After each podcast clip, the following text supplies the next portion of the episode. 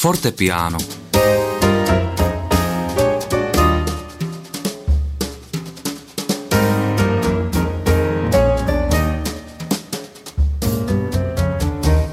Bylo 13 hodin, posloucháte Rádio 7 a právě teď začíná další. Po... Opět se setkáváme živě v hodince povídání o životě. Od mikrofonu vás zdraví Lenka Malinová. Ještě to není ani měsíc, kdy začal nový rok. Mnozí z nás udělali bilanci roku minulého a taky předsevzetí do toho následujícího. V dnešním fortepiánu také budeme mluvit o novém. Název pro naše povídání zní Hle, je tu nové. Poznáte, o co se jedná a kdo ta slova řekl? Budeme mluvit o novém stvoření. Nebudu na to samozřejmě sama, pozvala jsem si opět hosta. Dnes je to Martin Babák z Velké Bíteše. Zdravím tě, Martine. Dobrý den. A ještě než se pustíme do povídání, tak jak to bývá zvykem, pozveme vás všechny, milí posluchači, abyste si povídali s námi. Zde jsou kontakty sem k nám do studia. Volejte 515 535 485, pište na studio zavináč radio7.cz nebo posílejte SMSky na číslo 608 566 773. Můžete využít všech těchto kontaktů, můžete si povídat společně s námi, můžete se ptát a nebo také říct nějaký svůj názor, svou zkušenost. Za všechno budeme rádi, že Martine? Ano. tak eh, moto dnešního pořadu je Hle, je tu nové. Vzala jsem si ho z druhé epištoly Korinským, z páté kapitoly, je to sedmnáctý verš a já ho pro začátek přečtu. Kdo je v Kristu, je nové stvoření. Co je staré pominulo, hle, je tu nové. Nový člověk, nové stvoření, co to vlastně je? Je to něco, co dřív nebylo, něco, co se znovu narodilo, něco, eh, co z boží milosti vzniklo, to pojem nové stvoření už samo o sobě ukazuje, že se jedná o určitý stvořitelský akt a eh, od stvořitele, to znamená od Boha. Je to něco, co se v nás narodilo z moci Božího ducha, skrze Boží slovo, díky Boží milosti, tehdy, když jsme odpověděli na Boží nabídku. My se dnes budeme bavit o tělesných věcech i o duchovních a ten pojem nové stvoření patří do té kategorie duchovní. Že? Ano. To je potřeba, abychom si to hned na začátku mm-hmm. řekli, protože mě hned napadá jedno místo z Bible z Janova Evangelia, kde starý kněz Nikodem říká pánu Ježíši, jak se může člověk narodit znova. To přece není možné. Ano, není to možné. Eh, člověk si to po lidsku nedokáže vlastně ani představit. V této části eh, Evangelia se Nikodem ptá, jak by se člověk může mohl znovu narodit. Přece nemůže znovu vstoupit do, eh, do těla své matky a znovu se narodit. A pán Ježíš mu vysvětluje, že co se narodilo z těla, je duch. Eh, je tělo, pardon, a co se narodilo z ducha je duch. To znamená, jedná se o určitou duchovní uh, skutečnost. To znamená, že se jedná o narození z ducha, z ducha svatého a jedná to s naším duchem. Kdo tedy může o sobě říct, že je tím novým stvořením? No, to nové stvoření nedá se změřit, nedá se eh, nedá se ochutnat, nedá se tomu přivolnit. Není to nic hmatatelného, je to něco, eh, co žije uvnitř nás. Eh, někdy se říká, že člověk se skládá z těla, z duše a z ducha. A to nové stvoření se týká právě toho ducha, který byl mrtvý, který neměl žádné spojení se svým stvořitelem, s Bohem. A proto byl duchovně mrtvý. A to nové stvoření, které se narodilo znovu, které se narodilo z boží moci, má nyní k dispozici uh, kontakt s Bohem. Takže to nové stvoření se projevuje tak, eh, že najednou eh, vnímáme Boha, vnímáme jeho přítomnost, můžeme s ním komunikovat, můžeme se k němu modlit a on nám odpovídá. A to jsou věci, které dřív nebyly možné. Takže nové stvoření, na nové stvoření není možné šáhnout, ono není fyzické, je duchovní, ale projevuje se. A ty jeho projevy jsou někdy velmi intenzivní. Takže když některý člověk řekne, a slýcháme to kolem sebe, já jsem se znova narodil, je ze mě nový člověk. Týká se to dost často, když někdo třeba přestane kouřit nebo přežil autohavárii nebo něco takového, tak to není to, o čem teď mluvíme. Ne, nejedná se něco úplně jiného. jako, jaké jsou tedy znaky nebo jak se pozná to nové stvoření? Mm-hmm tak trošku už jsem o to nakousl. Eh, to nové stvoření eh, se pozná tak, eh, se pozná určitou touhou, která v nás vznikne a která tam dřív nebyla. Například touha líbit se Bohu, která tam dřív nebyla. Vzniká v nás určitá potřeba se modlit, vzniká v nás potřeba komunikovat s ostatními, kteří prožili stejnou zkušenost. To jsou takové ty projevy, které přijdou vlastně okamžitě po tom novém narození. Pokud tyto projevy chybí, tak někde něco není v pořádku. Eh, znovu zrození, narození, nové stvoření, to všechno spolu souvisí, že Bible o tom hovoří. A když eh, tedy mluvíme o znovu zrození, eh, to znamená o začátku něčeho nového v nás, tak asi to každý člověk pozná, že? Ano. Když se narodí nový človíček, tak první, co se slyšíme, je křik protože je tady něco nového, co tady dřív nebylo. A každý to prožije jinak. Já osobně, když jsem se znovu narodil, když jsem se poprvé modlil ke svému drahému spasiteli, tak to bylo v tramvaji a nic zvláštního se necítil. Změny přišly až později. No a jaké tedy změny to přineslo do tvého života, abychom byli praktičtí? Tak samozřejmě byl jsem mladý, tak jsem předtím žil trochu nevázaným životem a po nějaké době chození s pánem jsem najednou cítil, skutečně cítil, že to není možné tak dál pokračovat a, a musel, musel jsem uh, přestat uh, pít alkohol a tak dál. Uh, nikdy jsem nekouřil, takže jsem nemusel přestat kouřit, ale těch změn bylo více. My křesťané často říkáme takovou tu větu, setkal jsem se s pánem, setkal jsem se s Ježíšem a vydal jsem mu svůj život. Ovšem také někteří lidé um, tuto zkušenost nemají a hlásí se k víře v Boha. Um, myslíš si, že je možné, aby někdo zažil tady to nové narození a nevěděl o tom? Myslím, že to není možné. A to je můj osobní názor, ale myslím si, že to možné není. Není možné být znovu zrozen a nemít žádný kontakt s Bohem. Není možné být novým stvořením a necítit eh, potřebu po Bohu, necítit potřebu se modlit, eh, nevnímat odpověď Boží, když se modlím. Eh, myslím si, že to není možné. Ale v Biblii je také napsáno, že to znovu zrození je nezbytně důležité pro ano. náš život, že? že je, řekla bych, životně důležité. Ano, je to totiž otázka života a smrti, protože tam, kde dřív byla smrt, je najednou život. Eh, před novým narozením jsme byli všichni eh, odsouzení. Nebylo pro nás žádné naděje. Eh, jen vlastně několik let trápení na tomto světě a potom věčné zahynutí. Kdežto, když jsme se znovu narodili, tak jsme se narodili do boží rodiny. Najednou jsme božími dětmi. Najednou se otevřel úplně nový rozměr života už na této zemi a to, co nás čeká, o tom písmo jen praví, že to, co oko nevidělo a ucho neslyšelo, co ani na mysl nepřišlo. Takže se máme na co těšit. Takže se jedná, e, troufnu si říct, o nejdůležitější otázku v životě člověka. Konkrétně to souvisí s otázkou spasení? Ano. Dalo by se to tak říct, že znovu zrození a spasení spolu úzce souvisí? Ano. Že bez znovu zrození, spasení, myšleno věčný život, nemůže existovat. Tak tomu z božího slova rozumím. My si budeme v průběhu dnešního našeho povídání také číst z Bible. Budeme si číst některé verše a úseky, které se váží k našemu dnešnímu tématu. Mně teď napadá ještě před písničkou jeden ten verš, že kdo se nenarodí znovu, takže neuzří Boží království. Boží království. To je takový verš eh, velmi jasný a přesto neuvidí Boží království. Co to znamená? Nikdy nepozná Boží dobrotu. Nikdy nepochopí, kým Bůh skutečně je. Eh, nepozná Boží království ani tady na zemi a potom už nikdy.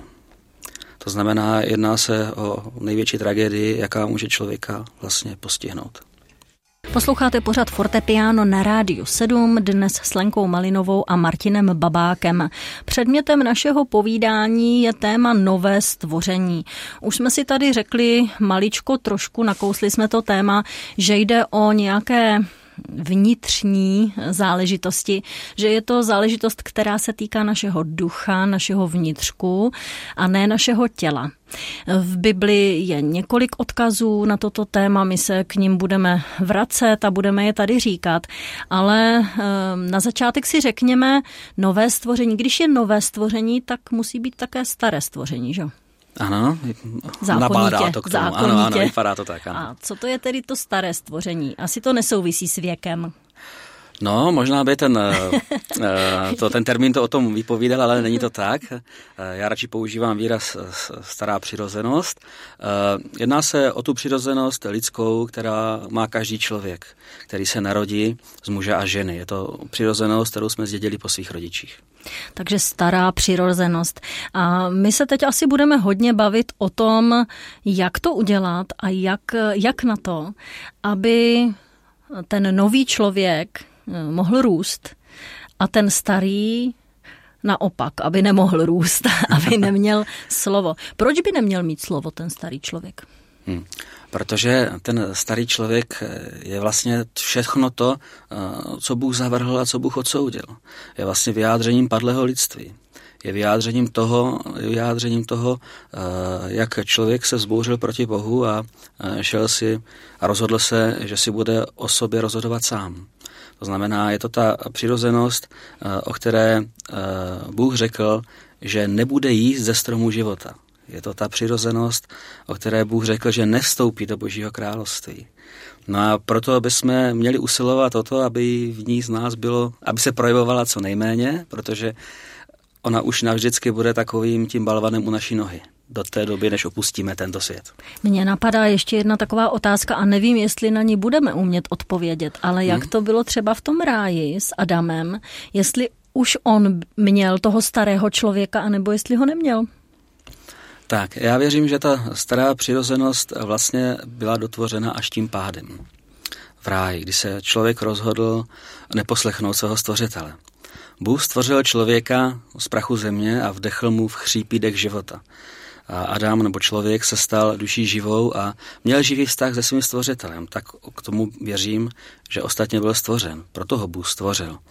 Protože toužil s ním mít vztah a obdarovávat ho, dávat, sdílet se s nimi s těmi úžasnými věcmi, které měl pro něj připravené. A Adam podstoupil určitou zkoušku a rozhodl se pro nezávislý život, pro život nezávislý na Bohu, aby sám si rozhodoval. Je to skryto v tom, budete jako bohové. To znamená rozhodovat si sami o svém životě, rozhodovat si sami, co je dobré a zlé, nebýt pod autoritou Boží. A tím, jak se takto rozhodl, eh, tak eh, prostě duchovně zemřel. Je napsáno, Bůh ho varoval a říkal, jestli vezmeš z toho stromu poznání dobrého a zlého, čili jestli eh, si vybereš život, kdy si sám budeš rozhodovat, co je dobré a zlé, tak zemřeš.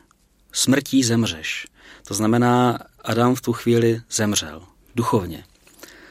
Víme, že žil ještě tisíc let potom téměř, fyzicky, ale duchovně zemřel. Ztratil obecenství s Bohem. A tehdy se zrodila ta stará přirozenost. Uh-huh. Já tady teď přečtu verš, dva verše z epištoly Galackým, které se tohoto týkají. Choďte duchem a nevykonáte žádost těla. Vždyť žádost těla je proti duchu a žádost ducha proti tělu. Tyto věci jsou ve vzájemném rozporu abyste nečinili, co byste chtěli. O jakém rozporu se tady mluví a o jaké žádosti?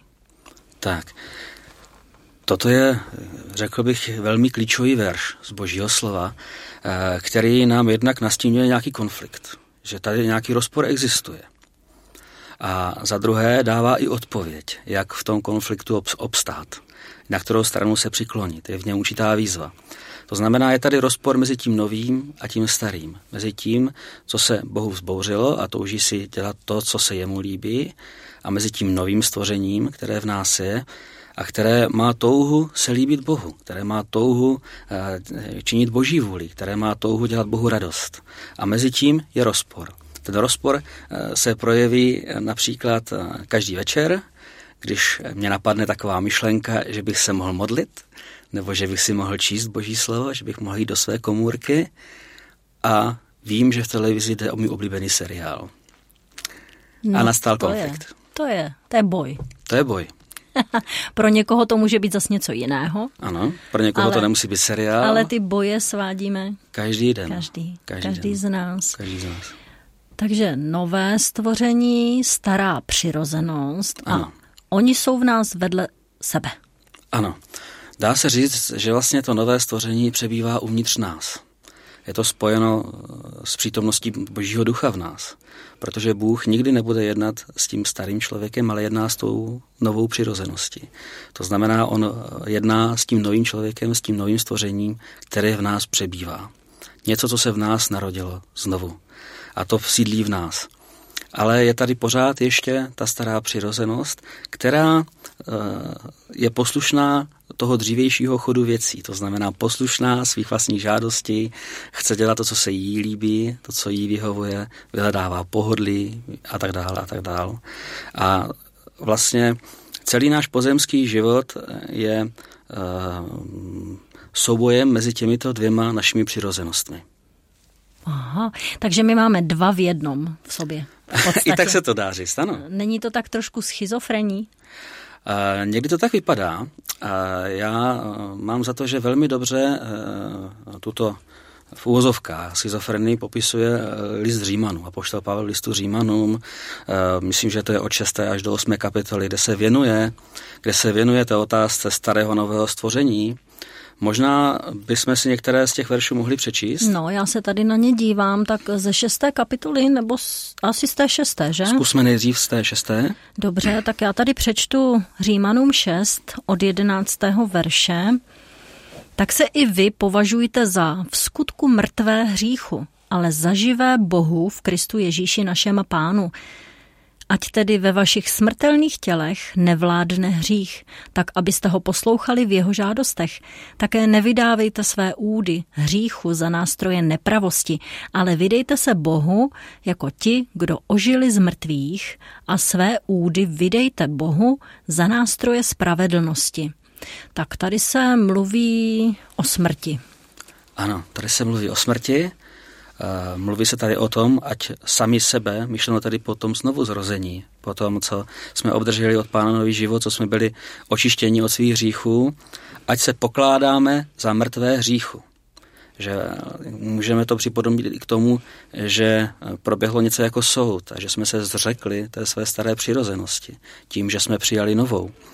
A máme v tom rozhodnutí stát. Eh, to znamená, taky se nové narození se někdy eh, opisuje jako tak, že jsme vydali svůj život Bohu. A mnohými jinými a jinými opisy. A v podstatě je to vyjádřením toho, že jsme se rozhodli už nežít podle sebe, ale eh, vydat svůj životy pánu a tím jsme se mohli znovu narodit k nové přirozenosti, k novému životu, k jinému životu. Jako kdyby jsme ten starý život odložili, protože ten starý život je, je, byl odsouzen, to tělo bylo odsouzeno, protože je napsáno v božím slově, že každý, kdo zřeší, že zemře. A my jsme zřešili. A to znamená, byla nám souzená smrt. A ten soud proběhl už jako kdyby tady na zemi, a ta stará přirozenost, eh, my jsme ji eh, nechali jako kdyby zemřít, nebo, nebo vydali jsme eh, Bohu svůj život a odsoudili jsme ten starý k záhubě. A, nebo můžeme to popsat i nějak jinak. A písmo tady mluví o tom, aby jsme se pokládali za mrtvé hříchu, ale zároveň za živé Bohu. Ale taky je z těchto veršů znovu vidět ten konflikt mezi tím starým a novým. Eh, z těch, nevím, jak jinak vysvětlit smysl těchto veršů, než tak, že ta stará přirozenost se opět snaží převzít kontrolu. A my máme stát proti tomu. Tady tyto verše, tato místa mě vždycky děsila, protože jsem si říkala smrt. Hmm člověk má spojenou smrt s tím, že něco definitivně končí a i s takovým smutkem a, a když lidé odcházejí z tohoto světa a tak. Smrt, dobře, já bych to chápala, že teda konec něčeho, začátek něc, něčeho nového a potom najednou je tam, že jako kdyby ten člověk, který zemřel, tady pořád je. Tak eh, tomu jsem dlouhá léta nerozuměla a říkala jsem si tak přece, když zemřel, tak jak je to možné, že pořád povstává? Tak, to je otázka, že? To je otázka, otázka do pranice. To mi hlava nebere. No, eh, já si vždycky, já když si čtu tyto verše nebo nad nimi přemýšlím, tak mě tak vystane, eh, že co je, že s tím, kdo není pořádně mrtvý, jsou jenom problémy, že když, že když jsem to viděl v nějakých filmech a tak, eh, ale to je trošičku od tématu. Takže proč eh, ta stará přirozenost se stále hlásí ke slovu? Rozumíš tomu, protože jestli je někdo mrtvý, tak je mrtvý, tak ano. už se ani nepohne, nemá šanci vstát. Tak buď teda nebyl úplně mrtvý, anebo, anebo se tady děje něco divného, čemu nerozumím. Mm-hmm. Takže ta my jsme byli, eh, je tady napsáno, že se máme považovat za mrtvé hříchu. To znamená, byla nám dána určitá moc, která nám umožní toto v našich životech realizovat. A tak eh, uvidíme, jak to pán dneska povede, jestli se k tomu dostaneme, i k tady tomuhle tématu, takovému praktičtějšímu už. Eh, nevím přesně, jaké jsou v tom boží záměry do detailu, ale faktem je, že eh, celý nový zákon předpokládá, že vedle sebe stále existuje ta stará přirozenost a ta nová. Protože nový zákon je plný výzev k tomu, aby jsme se ze srdce odezdali pánu, aby jsme sváděli boj s tou starou přirozeností, aby jsme neustále se snažili proti ní stavět, aby jsme se pokládali za mrtvé hříchu a živé Bohu, aby jsme vydávali svá těla jako oběť Bohu. Takže neustále je tady vidět eh, nějaké, nějaká naše aktivita, že písmo nás neustále vyzývá k tomu, aby jsme s tou starou přirozeností bojovali a dávali prostor té nové. To znamená, že tak to je. A ty důvody nebo ten mechanismus, jak to je, je už trochu spekulativní. Ale já mám jednu takovou teorii, která, eh, kterou jsem si vymyslel, a to je to, Eh, že Bůh chce, aby jsme stále a stále eh, se rozhodovali a aktivně pro něj na každý den. Že to nefunguje tak, že přehodím nějakou páčku a od té doby už budu automaticky Boha poslouchat. Já jsem si vždycky říkal, bože, jak by to bylo dobré, kdybych měl na sobě nějaký vypínač a přepnul bych to na nové stvoření, tam to nějak eh, ulomil nebo něco, aby to nešlo přepnout zpátky. To by bylo. A měl bych po starostech. Ale Bůh to tak nechce. Já věřím tomu, že on chce, aby jsme svým životem tady na této zemi dosvědčili, že nám na něm záleží a že to, co on nám nabízí, je víc, že si toho vážíme víc než věcí tohoto světa. A to dosvědčíme světu viditelnému i neviditelnému, což je hodně důležitý. A myslím si, že ne dost rozumíme tomu, jak moc, aby jsme i tomu neviditelnému světu dosvědčovali na každý den právě svým umíráním tomu starému a žitím pro to nové, každodenními oběťmi, aby jsme dosvědčovali boží velikost, boží majestát, boží svatost a to, že nám stojí za to se obětovat na každý den, protože to, co Bůh pro nás má, je drahocené. Že prostě jsme ochotni to udělat. Když by někdo poslouchal, mohl by si říct, že tedy oběti, umrtvovat, mm, pořád se jako znova trápit a trápit, že je to teda hodně těžké jít za Bohem. No, nečtu nikde v božím slově, že to je snadné. Eh, jenom pouze čtu, eh, že je to krásné. To znamená, že eh, to stojí za to a že nám Bůh v tom pomůže. Ale snadné to není. Posloucháte Rádio 7, pořad Fortepiano s Lenkou Malinovou a Martinem Babákem. Povídáme si o novém, o novém stvoření, o novém člověku v nás. Dostali jsme se už do druhé poloviny našeho dnešního povídání a vyvstává teď otázka, jak to tedy je s tím starým a novým životem. Já tady přečtu z epištoly Římanům zase kousíček, který nám nastíní další dokreslení toho všeho, o čem si povídáme. Římanům 8.13. Žijete-li totiž podle těla, zemřete. Jestliže však skutky těla umrtvujete duchem, budete žít. Neboť všichni, kdo jsou vedeni božím duchem, ti jsou boží synové. Tak především v tom prvním verši jde o smrt, žijete-li podle těla, zemřete, ale zase si musíme říct, že asi nejde o tu tělesnou smrt, protože tou zemřou všichni, že?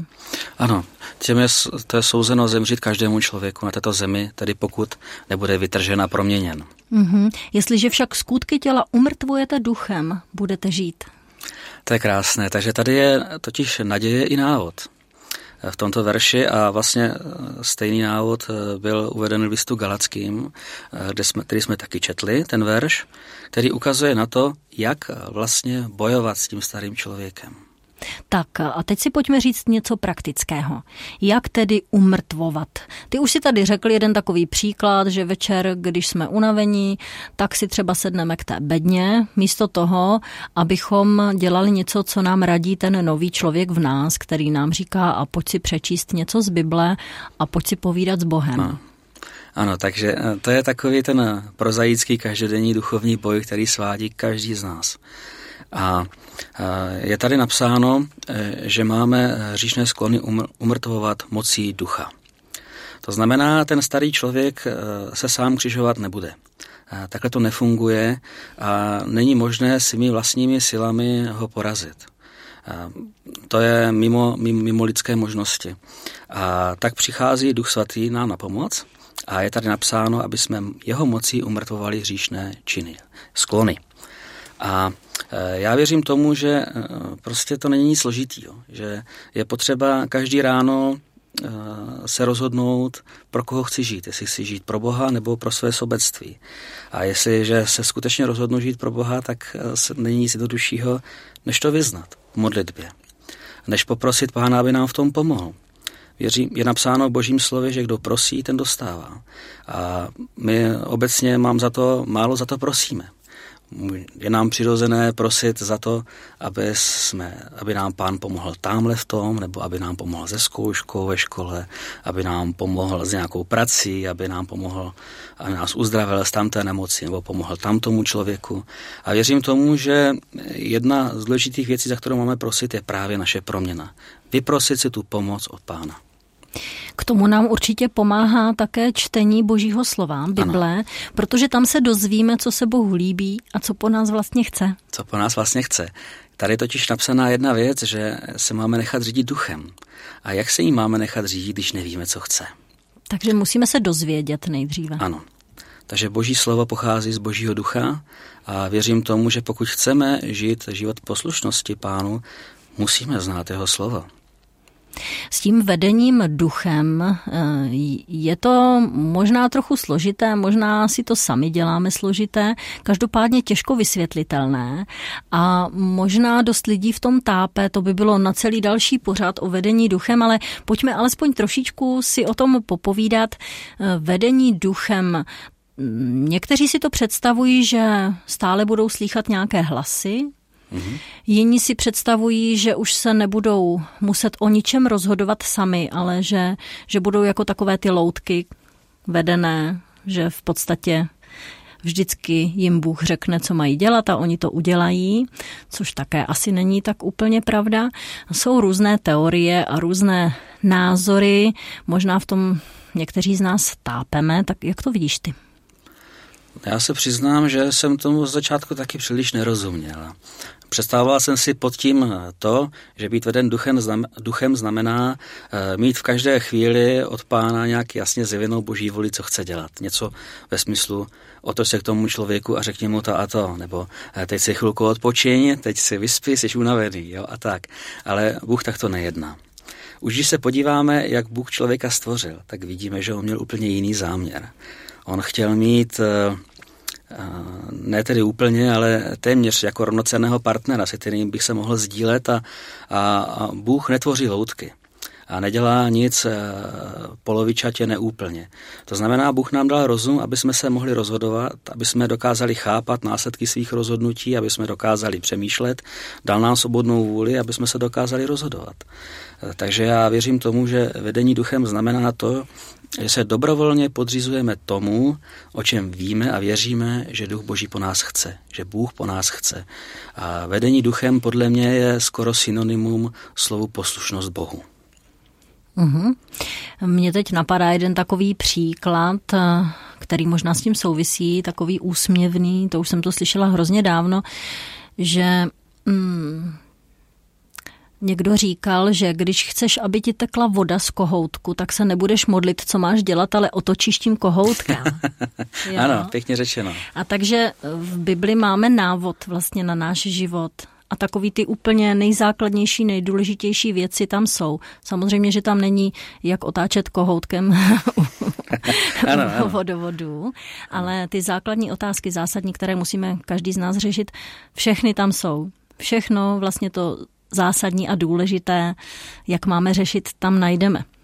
Ano, a nejen to, věřím tomu, že eh, když si eh, studujeme Boží slovo, když nad tím přemýšlíme a dovolíme Duchu Svatému, aby k nám mluvil skrze své slovo, tak poznáváme i Boha samotného. Poznáváme a dokážeme cítit a vnímat, jak on uvažuje. Dokážeme pochopit záměry a smýšlení jeho srdce. Dokážeme pochopit, jak on přemýšlí a už víme, co mu dělá radost, co ho rmoutí. A to je podle mě velmi důležitý.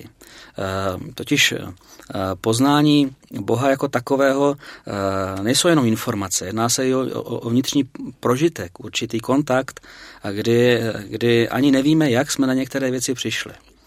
A věřím, že i toto je velmi důležité, protože znát informace nestačí, je důležité znát samotného Boha.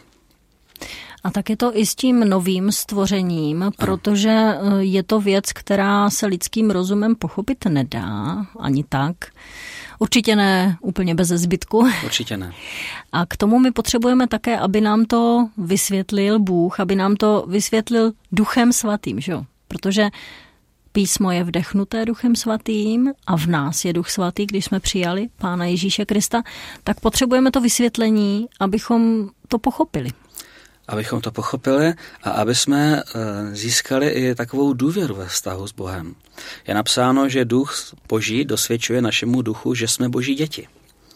A je to, je to něco, eh, co se nedá příliš rozumem pochopit. Eh, nikdy jsme to třeba neslyšeli, jak nám to někdo říká, ale přesto víme, že to tak je. Je to, je to vnitřní ujištění, které přichází právě skrze, skrze našeho ducha. Je to vlastně nové stvoření, to, které v nás je, má neustálý kontakt s Bohem. A pokud dáme prostor tomu, aby jsme to dokázali vnímat, tak eh, to prožijeme i ve své mysli. Tady v té epištole Římanům v tom 14. verši jsme četli, že kdo jsou vedeni duch, božím duchem, ti jsou boží synové. Dá se to vůbec? Tak, věřím, že z písma lze dokázat, že to, že to jde. Samozřejmě se jedná o neustálý boj a ten výsledek našeho každodenního boje by měl být ten a ten, že to staré ustupuje, že to staré eh, stvoření jako kdyby ztrácí sílu na náš život, ztrácí sílu ovlivňovat naše jednání, ztrácí sílu ovlivňovat eh, naše přemýšlení a že to nové se dostává do popředí a že roste. Eh, a poštel Pavel, když píše Timoteovi, tak říká, hleď a teď tvůj pokrok ve všem patrný. No to je krásné. Pokrok. Ano, měli bychom dělat pokrok. Pořad Fortepiano na rádiu 7 o novém stvoření se pomalu chýlí ke svému závěru. A já tady mám jednu z posledních otázek. Co dělat, abychom zůstali novými stvořeními a nezestárli? Nezestárli. Já když si eh, to vždycky nad tím přemýšlím, co dělat, eh, v každém případě, pokud chceme zůstat novými stvořeními, jako kdyby pořád mladými, tak se musíme obnovovat. Eh, všechno, co se neobnovuje na tomto světě, stárne. Jediný Bůh nestárne, ten se nemění. Ale i Boží milost se obnovuje každého rána. Takže i ta Boží milost je každý den čerstvá, je nová. Takže já věřím tomu, že se máme na každý den eh, snažit eh, hledat Boží tvář a na každý den mít nové zážitky s Bohem. Na každý den sdílet nové věci s naším pánem. Na každý den se nechat obdarovávat. Jak to děláš třeba ty prakticky, abys nepodlehl takové nějaké depresi nebo splínu z toho, že pořád musíš bojovat ten boj a že, že pořád tady to dilema je a někdy třeba prohraješ, po druhý se ti podaří hmm. zvítězit. Hmm. Řekni něco praktického. No, tak eh, mně se osvědčilo jako nejpraktičtější věc stát o chvíli dřív. To znamená, já mám pružnou pracovní dobu a můžu prakticky stávat téměř kdykoliv. To je trošku Ale nebezpečné. Je taky, to trochu ne? nebezpečné, vyžaduje to větší sebekázeň, protože uh, člověk snadno podlehne tomu, že si ještě přispí. Ale mně se osvědčilo nejvíc skutečně si ten budík natočit a vstát. A chvíli s tím člověk bojuje, nejdřív eh, ho zaklapne a nevstane a tak. Ale když v tom vytrvá, důležitá je vytrvalost. Když to vytrvá, tak eh, dvakrát, třikrát se mu to nepovede a na poštvrtý přece jenom vstane. A totiž ráno je úplně jiný čas. Je klid. Žádný ruch není, když člověk stane tak kolem té půl páté, ve čtyři hodiny ráno, tak je klid, je ticho. Jak to zvládneš tak brzo vstát? Musí člověk jít dřív spát. Eh, vymění ten čas, ten čas, který je, už, když už je člověk unavený večer, kdy stejně už nemá na nic náladu, kdy třeba už ani nemá tu sílu otevřít Bibli a když ji otevře, tak stejně příliš nevnímá to, co je v ní napsáno, protože se mu honí hlavou ty věci, které byly celý den je unavený tak já jdu dřív spát a ten čas, kdy jsem unavený, vyměním za ten čas, kdy jsem čerstvý a mám dostatek sil ráno a tehdy mám zkušenost, že Bůh mi odpovídá. Je ještě něco o novém stvoření, co jsme neřekli a co by mělo teď v tuto chvíli zaznít? Určitě je toho mnoho. Posluchači nejlépe učiní, když se budou dotazovat svého Boha našeho Boha a když se budou, když budou studovat Božím slově. Eh, Pán Ježíš eh, říká svým učedníkům a všem těm, o kterých, kteří ho chtějí následovat, aby hledali především Boží království a spravedlnost. A že to ostatní jim bude přidáno. A já, když nad těmito verši přemýšlím, tak si uvědomujeme, že my jako lidé máme velmi málo sil. A že Bůh zaslibuje, že nám síly dodá. Ale oni, ty boží věci se neválejí na zemi. Eh, nezakopáváme o ně, když jdeme. Eh, nejsou poházené na zemi, jsou to věci vzácné a drahocené. A Bůh chce, aby jsme si pro ně přicházeli, aby jsme je hledali. A my bez těchto věcí, bez těch božích věcí, bez té boží síly, bez těch božích darů, my ve životě neobstojíme. A proto je pošetilé vyplýtvat své síly na to, aby jsme e, zajistili něco, na co nemáme, aby nám pak už nezbyly síly přijít za Bohem. To znamená, pán Ježíš říká, první, o co se snažte, je být ve spojení se svým nebeským mocem. První, co hledejte, jeho. A to ostatní vám bude přidáno. A já věřím tomu, že máme tak málo sil, že je nemůžeme plítvat na nic jiného, než na budování svého stavu k Bohu. Pokud toto budeme činit a pokud tam zaměříme veškeré naše úsilí, tak Bůh už to všechno ostatní doplní. Tak eh, si myslím, že to je pěkné zhrnutí toho všeho našeho povídání.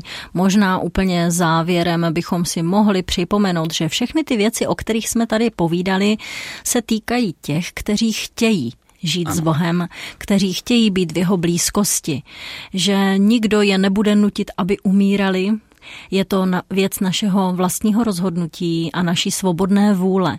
Takže eh, nemusí to být nic útrpného, nic, co by, čím by nám někdo ubližoval, a nemusíme se tak ani cítit, protože mělo by to být něco, co my sami chceme a víme, proč to chceme. A víme, proč to chceme, přesně tak. Dovolme pánu, ať nám ukáže, jaký on je. Přijďme k němu a dovolme mu, aby nám zjevil sám sebe, aby nám ukázal, jak drahocené věci má pro nás připravené a jak nesmírně veliká je jeho láska k nám. On se nezastaví před ničím. On za nás poslal zemřít svého jediného syna. On se nezastaví před ničím, co by nám uh, nějakým požehnáním pro nás. On nic víc už nám dát nemůže, co nám dal. Proč by nám nedal věci každodenního života? Zakončíme slovy apoštola Petra z jeho druhého listu.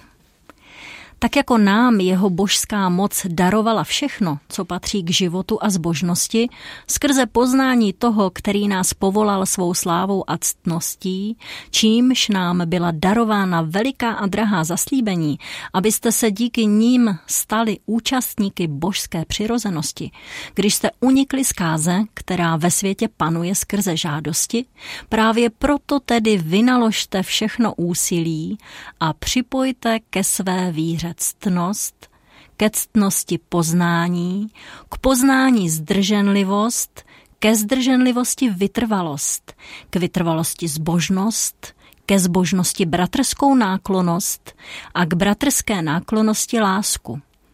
Budou-li totiž tyto věci při vás a rozhojní se, způsobí, že díky poznání našeho Pána Ježíše Krista nebudete nečinní ani neplodní. Kdo však tyto věci nemá, je slepý a krátkozraký, protože zapomněl na očištění svých starých hříchů.